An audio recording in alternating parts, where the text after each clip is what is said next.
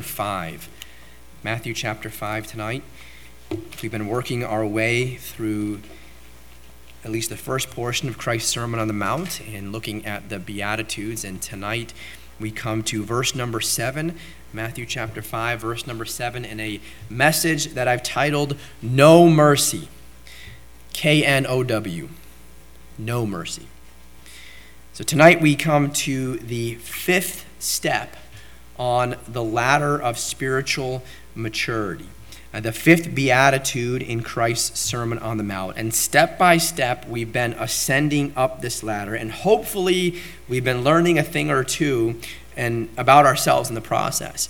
As much as we've been ascending, going up, We've also been descending, going down. Each step we take going up the ladder, we're increasing in spiritual maturity. And each step we take going down the ladder, we're submitting ourselves a little more before God.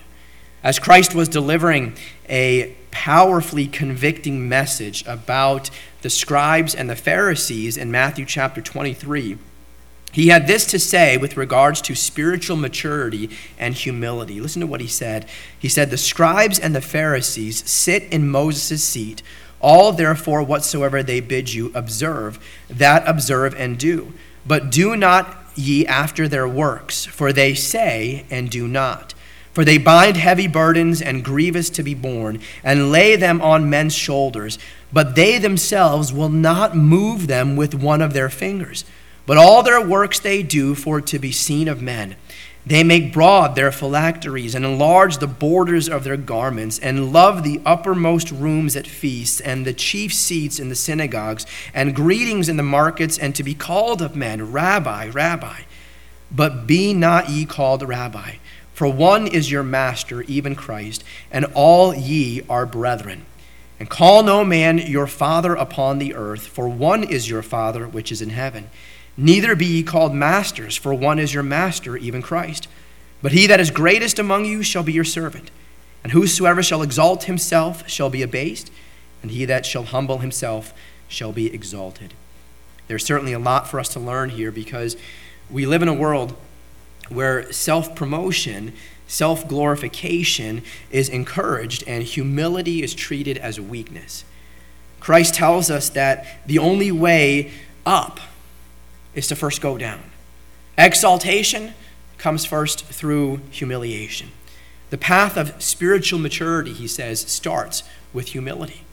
Becoming more like Christ requires us to be emptied of ourselves so that we can actually be filled with him. And what we see, therefore, is that whether you look at it from the standpoint of ascending up the ladder or descending down the ladder, the entire ladder rests upon the grace of God. Because grace is what holds every step in place. So, as we look at this, this fifth beatitude, we see that mercy is the product of the previous four. Again, notice what it says here in verse number seven of Matthew chapter 5. Blessed are the merciful, for they shall obtain mercy. Mercy is the product of the previous four steps in the ladder, the previous four Beatitudes. Blessed are the poor in spirit. Blessed are they that mourn. Blessed are the meek. Blessed are they which do hunger and thirst after righteousness. So, as the believer has understood the poverty of his own spirit, as he's mourned over that horrible spiritual condition, as he's come before God in meekness, as he's now actively hungering and thirsting to be filled by God, mercy is what is produced. Now, this isn't mercy in the human sense where people all across the world demonstrate with each other, but a much higher sense of mercy that is only taught through the Holy Spirit. Now, most of us have a, a pretty good idea of what mercy is, and don't point to the woman over here. Um, that's Mercy saying, or anyone wondering. But, for the dictionary, uh, defines the word this way the dictionary defines mercy as compassion or forgiveness shown towards someone whom it is within one's power to punish or harm. Compassion or forgiveness shown towards someone whom it is within one's power to punish or harm. That's how the dictionary defines it. I think a better definition for the biblical term is found in, in Vine's expository dictionary, which states this it says that mercy is the outward manifestation of pity. It assumes need on the part of him who receives it and resources adequate to meet the need on the part of him who shows it. So, in other words, mercy is not anything that is deserved. Mercy, it is to withhold something that we do deserve in a negative way. It is having compassion on those who don't deserve compassion. It is having compassion on those who haven't earned compassion. Growing up, and maybe some of you all can attest to something similar to this, but growing up, no one in my family wanted to ever play Monopoly with me because they said I was merciless playing Monopoly. Honestly, I don't know of any other way to play Monopoly. The whole point of the game is to bankrupt everyone. But I was too merciless playing Monopoly, so no one wanted to play with me. Anytime we had a game night, I was saying, let's play Monopoly. And everyone would say, not a chance. Not a chance. Because, you know, they, they land on my property and expect me to show them some mercy, some compassion. You know, well, how about I get you next time? How about you pay me right now? How about you go and mortgage all your properties and pay me the $2,000 for landing on Boardwalk with a hotel? I'm sorry, you did not make it to go. You did not get to collect $200. Give me my money. And unfortunately, people learned really quickly that they either opted to deal with the, the merciless version of me or they just don't play at all. And most of the time, we never played at all. So, um, just the way it goes. I have some wonderful memories of playing Monopoly, but I'm the only one that shares those memories. I refuse to show compassion. I refuse to take pity on those who didn't have enough money to pay rent this time around. And, you know, tough. I want to win the game. So go and play a game where everyone wins because Monopoly was my game to win. And if it meant showing no mercy, you better believe I was going to show no mercy. So maybe if you grew up with me, you don't know what mercy is, but hopefully the rest of you do. But as we take a closer look at what the Bible has to say about mercy, I want you to notice, first of all, who are the merciful? Who are the merciful? Look again at what it says in verse number seven Blessed are the merciful for they shall obtain mercy. Now, at the beginning of the series, I mentioned that the Beatitudes had nothing to do with how a person is saved, but it has everything to do with what a saved person should look like. These are the qualities, these are the characteristics of what should be present in you if you're a believer. It has nothing to do with how you're going to get saved, it has everything to do with what your life should look like once you're saved. Now, each of these Beatitudes, they essentially then, they act as a sign of the grace of God in the life of the believer. If you have these things, if they're present in your life, then you're evidencing to the rest of the world that you're a believer. Therefore, it would be incorrect of us to say that for any person to obtain mercy, they must be merciful. Now, you're probably thinking, wait a second, now bear with me. It would be incorrect of us to say for any person to obtain mercy that they have to first be merciful. The truth is that every single person saved or not, has already obtained mercy. Every single person has already obtained mercy. The unbeliever, by virtue of his very existence, has obtained mercy from God because it is only due to God's mercy that he is still alive and breathing. And in case you're doubting me, go back and read Lamentations chapter 3. The believer has also obtained mercy from God, but much more so than the unbeliever. He receives the same mercy that the, that the unbeliever receives because it is only by the mercies of God that, that we are still around, that we're not consumed, Lamentations 3 says. But the believer has also received God's mercy in that he never has to suffer God's eternal wrath for sin. He never has to suffer. There is no hell for the believer because it is all done and paid for on the shoulders of Jesus Christ who bore every single sin for all of us. And through faith in Him, it, we never have to deal with that. So, no matter how you look at it, long before any of us were ever merciful, so we're ever showing this to any other person, we had already obtained mercy from God. For the believer, before the full promise of Matthew 5, verse 7 was made to them, that they should obtain greater mercy, which is the idea that we're seeing here, they had already received immense mercy from God. For the poor in spirit, it is no ordinary mercy for us to be emptied of our pride, to be brought so low to see how undeserving we are, all of us, in the sight of God.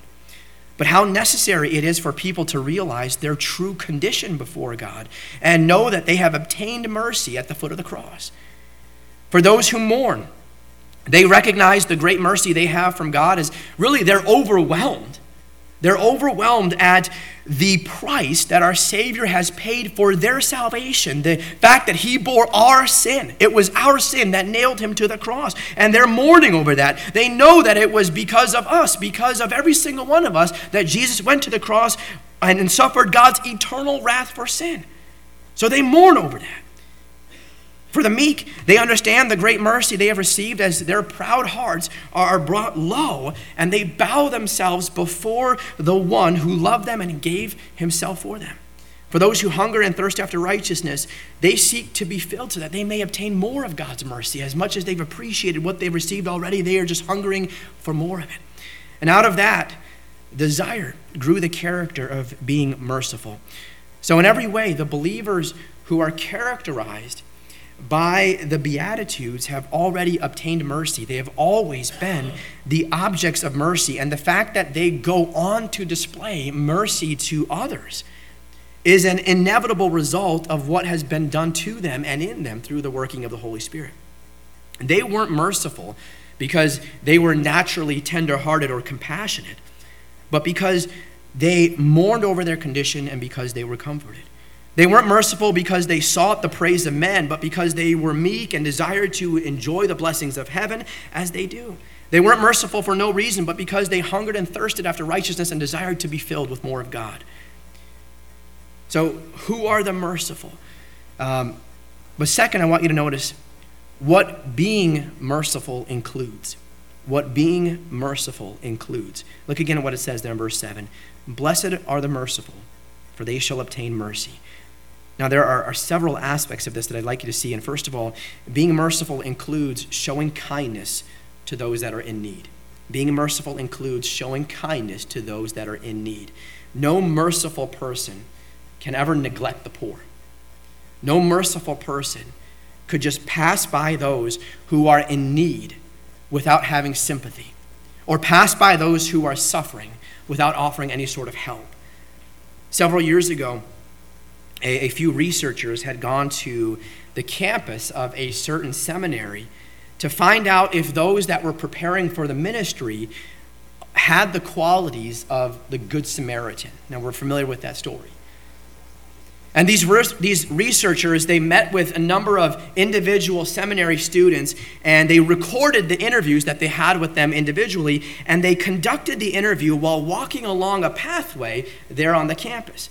And the reporter would ask various questions about the individual's specific area of study, what they anticipated to do following graduation, what concerns they may even have about their future. And then the reporter would ask each of the students to tell them the story of the Good Samaritan as they're walking along this path.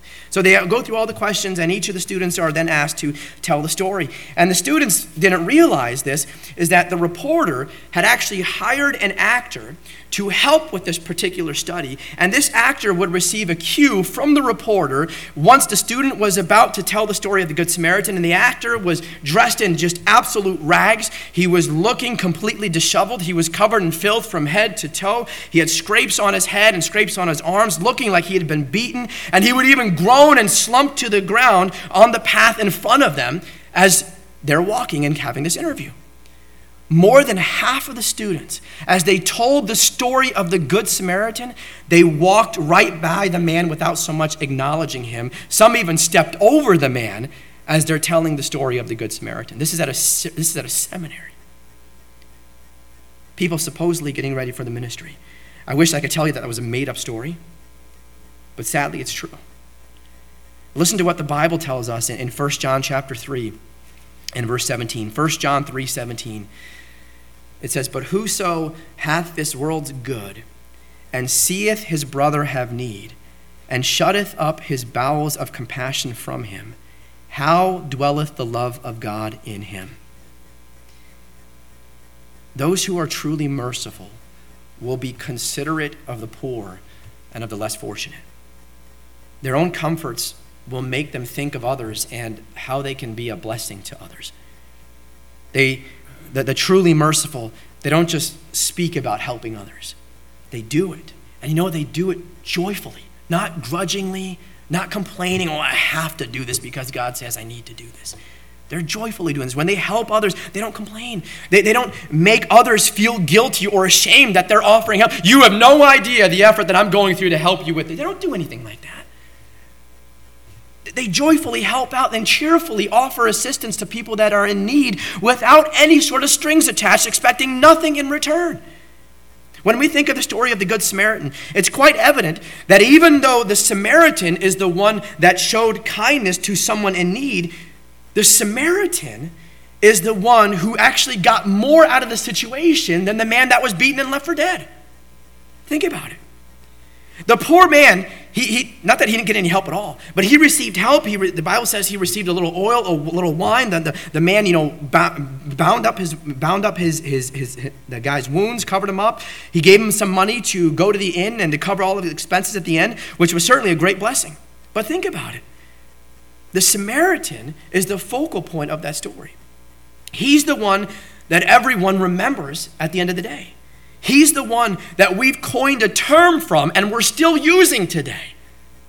Certainly, his act of kindness was not done to make a name for himself, but it's often the case that an act of kindness gets the attention of others and it motivates others to do the same. So, when you think about it, it was a rather simple investment, which, you know, how much did it cost that man? To bind up the wounds of this man who'd been le- left for dead and then to bring him to an inn and to you know put some money and, and just take care of whatever needs he's going to have for the rest of his day. It wasn't that much of an investment but those that little investment paid dividends. And this is why jesus said it is more blessed to give than to receive. So being merciful includes showing kindness to those that are in need. Being merciful also includes showing compassion for those who mourn being merciful includes showing compassion for those who mourn. The worst malady in the world is not poverty, but a depressed spirit. A depressed spirit. Depression strikes regardless of a person's position, wealth, prominence, age, health, or anything else that you can think of. Some people suffer from short seasons of depression, while others endure prolonged seasons of depression to the point where moments of levity actually bring them grief. And as strange as it sounds, I've seen and known people who have dealt with such great and prolonged depression that it actually begins to feel normal for them.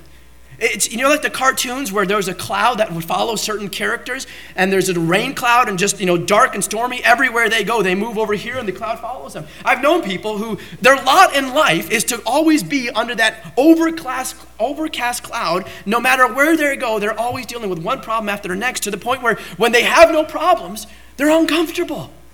They don't even know what to do.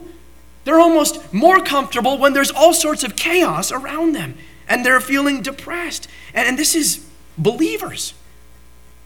Many believers struggle with depression. And what's sad is that these are people we sadly often do everything to avoid, isn't it?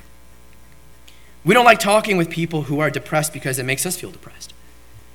No matter the circumstances, they always have something negative to say. They're always critical of every little thing that happens. And it's just something that we don't want to hear, we don't want to be around. Sometimes we want to tell these people just to stop thinking about all the negatives. But it's like telling someone with a headache, stop giving into your headache. If only that would work. The merciful believer doesn't try to fix everyone's problems by telling them what they need to do. He'll start by showing compassion to them, even if he knows that at times their concerns are foolish.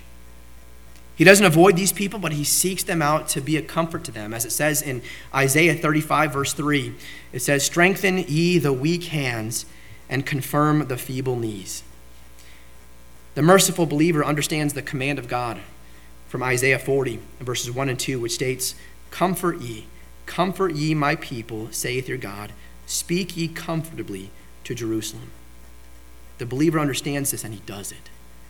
The merciful person understands that Christ sought out that which was wounded, that he bound up that which was broken, that he healed those that were sick, and that he brought in those who were driven away. The merciful person understands that just as his master has done, so should he. If you've learned anything from the Lord, it is that he constantly showed compassion and mercy for those who mourn. Being merciful includes showing compassion for those who mourn, but being merciful also includes showing forgiveness. Being merciful also includes showing forgiveness. There are some people who take everything as a personal attack, whether it's intentional or unintentional. They hold on to bitterness and they refuse to offer forgiveness. In church, in our homes, in every situation, there are always going to be issues. There are always going to be disagreements, there are always going to be quarrels. If we're harboring bitterness over everything that is done, we're not only going to be miserable, but we're going to ruin every relationship that we've ever had. As believers, we must always be ready to forgive. Because based on how each and every one of us have been forgiven, we should be the last ones harboring unkind thoughts towards others. Some of us have a lot, a lot of work to do on this area because offering forgiveness is just not who we are. Let me just remind you of what it says in Ephesians 4:32. Ephesians 4:32 says, "And be ye kind one to another, tender-hearted, forgiving one another, even as God for Christ's sake hath forgiven you." I promise you, I promise you that you have been far worse to God than what anyone has been towards you. And God has forgiven you. God has forgiven you. What gives any of us the right to not offer forgiveness to someone that has wronged us? Oh, but Pastor, you're saying you don't know what they said about me. if someone spoke ill of you, even if it offended you or didn't offend you, I promise you, you're actually worse off than how they described you. And I'm not speaking ill of any of you, but I promise you, you're worse off than the worst characterization that someone can ever make of you. The worst thing that people could say about us doesn't come close to describing just how offensive we have been to God. And yet, He's forgiven all of it. It may be tough for us to let things go, but when you're feeling offended, when you're feeling slighted, just remind yourself of how God has forgiven you. Some of us hold on to bitterness so tight, almost insisting that God was too quick to forgive this person. And that his bar for forgiveness is just far too low. His standard should be much higher because that's where my standard is. So, God, meet me up here. Trust me, you don't want that. Because if his standard was up here, where your standard is, none of us would ever be forgiven. The, the rate at which we hang on to bitterness and don't forgive is a scary thing. Trust me, none of us have a clue of how high God's bar is. You think that sometimes your, your, your, your bar of measuring that is, is higher than God's, but trust me, seeing that it took the perfect, spotless, sinless, holy Lamb of God to die in our place to take away our sins, trust me, none of us realize the true measuring stick of what it took to offer our forgiveness. So remind yourself of what Christ endured to make it possible for you to have forgiveness and then start showing that to others. Being merciful includes showing forgiveness. Being merciful also includes caring for the worst of men. Being merciful also includes caring for the worst of men. When Jesus called Matthew to follow him, he would end up going to his house and having a meal with him. Now, I want you to listen to what the Bible says in Mark chapter 2 and verse number 15. He is dining at the table and in the home of Matthew. And it says in Mark 2:15, it says, And it came to pass that as Jesus sat at meat in his house, many publicans and sinners sat also together with Jesus and his disciples, for there were many, and they followed him. So the Bible right there describes several groups of people uh, there in that verse publicans, sinners, and disciples. Were they not all sinners? Were they not all sinners? I mean, who can be classified uh, there and not be also called a sinner? But it makes a clear distinction publicans, sinners, and the disciples were there. So, three different groups of people. Now, it's not saying that there's only one group that were actually sinful, but when it talks about these people as sinners, they were the most notorious sinners. These are the, the worst of the worst, if you want to call it and look at it that way. These were the people that everyone else compared themselves to to make themselves feel better. At least I'm not as bad as that person. These great sinners are the ones that are making headlines. These are the ones that are robbing banks. These are the ones that are committing the, the high crimes that are making the front pages of the newspapers. And these are the people that Christ is seen eating with. Again, in Mark 2:15, and it came to pass that as Jesus sat at meat in his house, many publicans and sinners sat also together with Jesus and his disciples, for there were many, and they followed him. These were the people that were there. And Jesus is there eating with them. In Luke chapter 7, verses 37 to 39, we read about another occasion where Jesus was eating in the house of a Pharisee this time and is met by another well known sinner. It says in Luke 37 39, Luke 7 37 to 39, it says, And behold, a woman in the city, which was a sinner, again, everyone's a sinner, but this woman was notorious. A woman in the city, which was a sinner, when she knew that Jesus sat at meat in the Pharisee's house, brought an alabaster box of ointment and stood at his feet behind him weeping and began to wash his feet with tears and did wipe them with the hairs of her head and kissed his feet and anointed them with the ointment now when the pharisee which had bidden him saw it he spake within himself saying this man if he were a prophet would have known who and what manner of woman this is that toucheth him, for she is a sinner. Now, the Pharisee's thinking all this. Jesus would end up responding to him, knowing his thoughts. But he's thinking this, the Pharisee is, who's invited Jesus into his home, and he's thinking, if he really is a prophet, he'd know who this woman is and would have nothing to do with her. And of course, Jesus knew exactly who the woman was and what she was known for. And that's the point.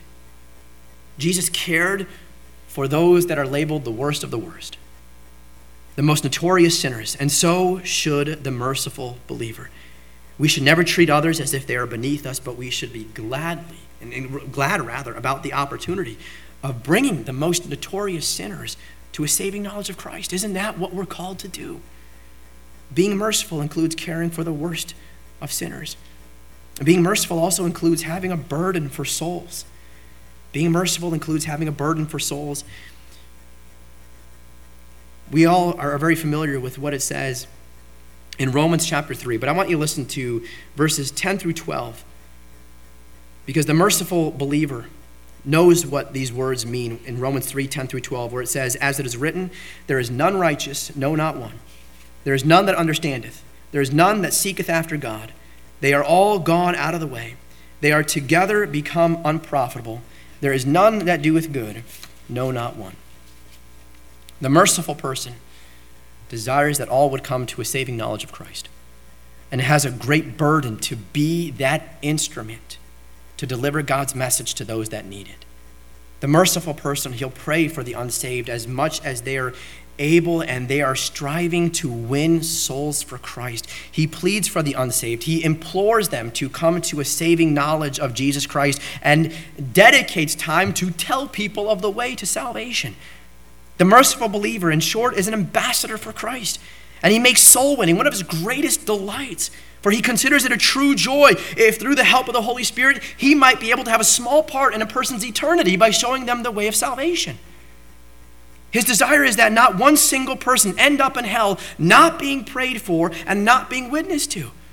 If hell must be filled, the merciful believer strives to make sure that any person that's going to be there must have to go through him first. He cares for the unsaved.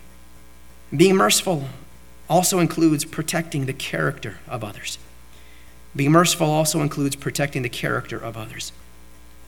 The merciful believer will not slander the character of a fellow believer, but will have confidence in the character of fellow believers until it is proven otherwise. Now, we could really use more of this mindset in our churches. So many sorrows and so much strife could be avoided if we had more confidence in the character of each of our fellow believers. Some of us are so ready to hear gossip that we believe every negative word that is spoken about another person in church there would be less slanderers if there were less people who listened to such nonsense. Those who are prone to gossip would be compelled to just give it all up, as no one wants to hear what they have to say. But even if you were compelled to believe something negative that was told you about someone else in church, a fellow believer, I pray that you would be merciful enough not to repeat it. There are definitely some occasions where we must deal with a matter properly. But much of what can be communicated about others is stuff that doesn't need to be published. And our goal shouldn't be to only see the worst in people and to always find a way to point out their faults. We'll do this even to people who are doing good around the church as we point out that they have a strange way about going about the service for God. You know what? the church is made up of a group of imperfect people. And we're all a little weird in our own way, some of us more than others. But why be so quick to point out all of our flaws, especially when we're serving the Lord the best that we can? Do we look up at the sun and do we say, you know, the sun does a really good job of, of giving off light, but you know, there are some spots up there. Seriously? Do we have to be so negative that we'll always find a fault in everything? There are so many faithful and diligent believers that are serving the Lord in so many areas. And you know what? Every single one of them have flaws. Every single one of them are imperfect. Every single one of them are dealing with problems. And rather than focusing on all the faults and all the failures and all the flaws of a believer's character, focus on the bright side that they're serving the Lord with the gifts and talents that God has equipped them with. Being merciful includes protecting the character of others. So we've seen who the merciful are, we've seen what it includes. But notice, third, I want you to notice the promised blessing. Look again at what it says there in verse number 7 of Matthew chapter 5. Blessed are the merciful, for they shall obtain mercy. They shall obtain mercy. Now, even though it seems that this is a future blessing, I believe that there is a present blessing in this as well. There are certain blessings that we receive from God now that we don't always see because they're often overshadowed by other blessings. When you look up into the daytime sky, don't stare directly at the sun, but just looking up into the daytime sky, are you generally able to see the stars? Probably not. Does that mean that they're not there? Of course not. The stars are always there, and they're always shining just as bright in the daytime as they are in the middle of the night. They just can't be seen in the daytime because of the immense light that is given off by the sun. There are so many blessings that we have from God today that we don't always see because we're focused on just a few of them that happen to be shining a bit brighter. I firmly believe that when a believer who has been merciful according to what God has instructed here finds himself in a situation where he needs the Lord's mercy, that he can call on the Lord and expect the Lord to be merciful unto him. I believe that God continually blesses in, in temporal as well as earthly matters those believers who make it a point to demonstrate the spirit of mercy to others. Again, it may not appear as a big giant blessing like the sun shining in the middle of the day but it is still a blessing even if it's a single star that is shining. What we find to be true is that those who are merciful, they receive mercy from others. Jesus said in, in Luke 6, verse 38, Give, and it shall be given unto you. Good measure, pressed down, and shaken together, and running over, shall men give into your bosom. For with the same measure that ye meet withal, it shall be measured to you again. The more you're merciful, he says, the more you'll be rewarded with that. People tend to reciprocate, reciprocate what you show forth to them. A merciful spirit is one that is contagious. Some people go through life showing no mercy at all. And then when trouble finds them, guess what? There are few people around to show them pity and compassion because they've made it a point to not show mercy to anyone. And guess what? No one wants to show them mercy in return. But it's quite the opposite with the merciful person. For when he comes into trouble and when he faces hardship, people flock to that person's aid. we see this idea of the merciful spirit evidenced in a man named Onesiphorus. And listen to what we read about him in, in 2 Timothy chapter 1 and verses 16 and 18. 2 Timothy 1, 16 and 18. The Bible says, The Lord give mercy unto the house of Onesiphorus, for he oft refreshed me, and was not ashamed of my chain. But when he was in Rome, he sought me out very diligently and found me. The Lord grant unto him that he may find mercy of the Lord in that day, and in how many things he ministered unto me at Ephesus, thou knowest very well. What a great way to be known and mentioned in Scripture. Apostle Paul says, He sought me out very diligently and found me. This man was a picture of pity, compassion, and mercy. And he says, I pray that the Lord would grant him mercy. There's a specific date he's talking about. I'm not going to get into all the context now. But he says, He ministered unto me in Ephesus so much so that others are well aware of this man's mercy. No, in no way am I saying that you should be merciful for the purpose of trying to get rewarded, but rather be merciful as an evidence of the grace of God in your life. Being merciful is one of the best ways that we resemble our Savior. Being merciful is the evidence that we love God and are seeking to be an instrument to lead others to love God as well. So, know mercy, K N O W. Know mercy and be known for being merciful. Blessed are the merciful, for they shall obtain mercy. Would you bow with me in prayer tonight? Lord, thank you. Thank you, Lord, for the reminder that we need. I needed. Lord, it's, it's not always our natural or even our first inclination, Lord, to show mercy. But Lord, you have demonstrated far more mercy than what should have ever been demonstrated. And Lord, by, by definition, mercy is just that it's, it's undeserved. Lord, what we should have received, you did not give. And we are truly so thankful for that. And Lord, I pray that we would learn a lesson or two about what it means to truly be merciful. For there's always something for us to learn, Lord, and in every area and every walk of life. Mercy is a quality that each believer needs.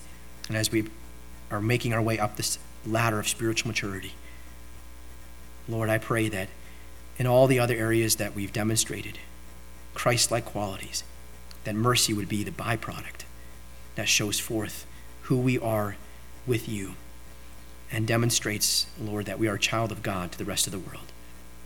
Grant us your peace. May we be known for being merciful to the rest of the world. In Christ's name we pray. Amen.